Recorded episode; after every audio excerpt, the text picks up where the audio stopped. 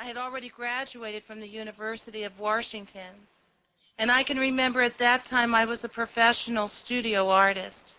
And every day I would go into the studio and, and I would sit down and, and I would sit down with hundreds of vessels and I would begin to make them each day. And then the Lord began to work in my heart how He was the potter and how I was the clay.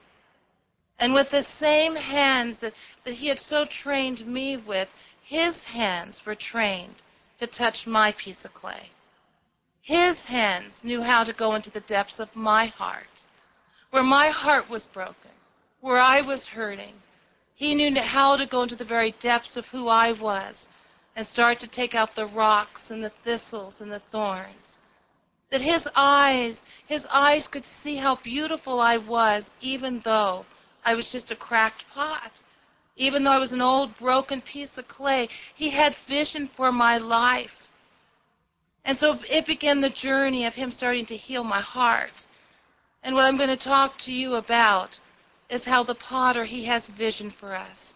He has destiny for us. Before we were even in our mother's womb, He said, I know you. Your substance is not hidden from me, for you are beautifully and wonderfully made. I saw your unformed substance. And I know you all the days of your life. And when you were in your mother's womb, you were my chosen instrument. And yes, I have appointed you. And I have a calling for you.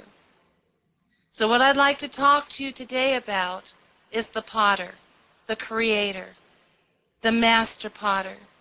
You know, when I was a potter, the thing that so fascinated me was the intimacy that I had with the clay. When my hands touched the clay, every single particle my hands touched, I knew the clay inside and out. If there was the smallest particle that, that didn't fit, my hands knew it, and I would take out that, that foreign particle. Because I knew that if I didn't take out the foreign pieces of glass, that it would explode in the firing ahead. The Lord is the master potter. He knows us intimately, and He knows where to find us. When we used to go out and we'd look for clay, where do you find clay? You say, well, God, where do we find the unsaved? God, where do we find the hurting people? God, where do we find the broken ones? Well, we would find the broken clay in fields and riverbeds and we'd go out there with our gunny sacks and we'd go out there with our shovels and we'd start to dig up old rocks. Didn't even look like clay. The Lord, He knows where to find the broken vessels. So in the biblical days, where were all the broken vessels put? They were put in the potter's field. You see, the potter's field was the garbage dump outside of the city walls. It's where all the cracked and broken earthenware vessels were thrown away. It's where the people who were so poor that they could not afford to bury their own, they would bury their loved ones in the potter's field. And when Judas betrayed Jesus for those 30 pieces of silver, that blood money could not be put into the temple. And so the 30 pieces of silver the potter's field. The potter's field really represents the world. It's a garbage dump. It's where lives are broken and thrown away. You see, once you're not useful to the world, once you're so desperate and so hurting, they throw you away. And that's when you cry out and you finally say, Jesus, if you're real. Jesus, if you really are Messiah. If you really are Savior, I need help. I need to be saved. And that's when the Lord Jesus, the Master Potter, begins to walk across the potter's field.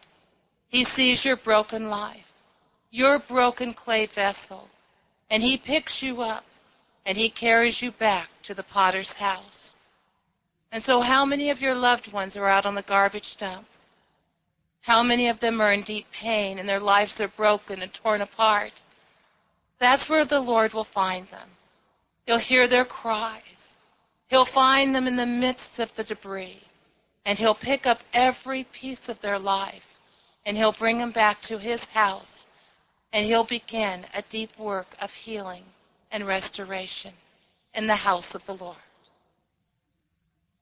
And then we would take this old rocky clay and we would bring it into the potter's house. We would take large stones and we'd start to pound the clay and we'd pound it over and over again till it was like fine dust in our hands. We'd take large screens and we'd begin to sift it.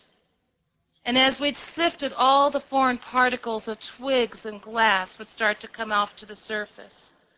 And then we would take this dust, this clay dust, and we would put it in large bins and we'd let it soak with water. Have you felt the Lord saying, I know where your brokenness is? I know where you're hurting. In fact, I even know where your unsaved family and friends are. Even though other people can't recognize them, I recognize their clay. In fact, I even know what color they are. I know how high a temperature. I know whether they're stoneware, whether they're going to be porcelain, fine china. I know whether they're going to be a bowl that's going to wash the feet of servants like my son Jesus. And I know whether they're going to be the beautiful alabaster box or a perfume vessel that will be on the king's table.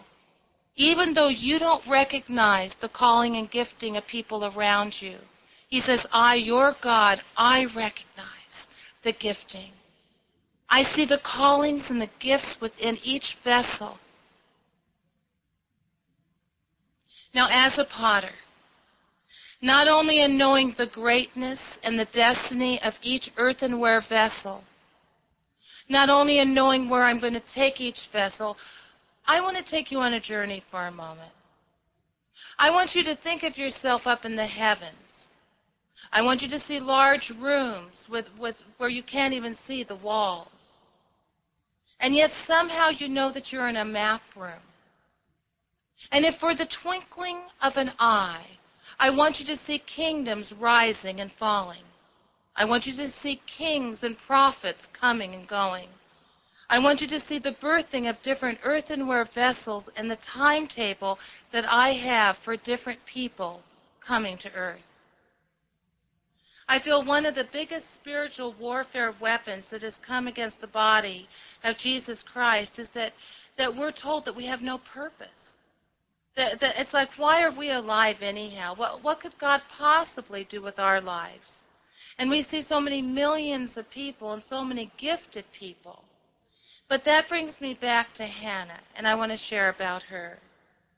In the first chapter of Samuel, as you know, Hannah was the second wife, and she couldn't have children. And every year she would go up to Jerusalem, and she would want to have a child. Now, the first wife would have a child, but she did not. And so it talks in the verses about how she wept. And another year would go by, and it talked about how she wept sore. And it talked about how finally five years went by and she kept weeping and weeping. And even though she was the favorite of her husband, she could not be comforted. She loved her husband so much that she wanted to give him a man child. Finally, she found herself in the temple, and she couldn't even talk. She was just travailing and weeping before the Lord. And Eli came in and said, Woman, are you drunk? And she says, I'm only weeping before my God. And he says, Today your prayers have been answered. Now, not only did Hannah have a child, a man child, which took away her shame, but she had the prophet Samuel. And he was the first prophet who was born in 400 years. Now, why was there all the waiting? Why wasn't Hannah's prayers answered right away? I mean, she cried out and she says, Oh God, give me a child. And yet God withheld her womb, God withheld this child because Samuel was needed to be the prophet for King Saul and King David. You see, God knew exactly when the prophet was needed for the nation of Israel. It wasn't according to Hannah, it was according to the, the destiny that God had for a whole nation. And so when you cry out and you say, But God, God, do you hear my cries? Do you hear my prayers? God hears. But there's an exact timetable for things to be birthed and released in our lives.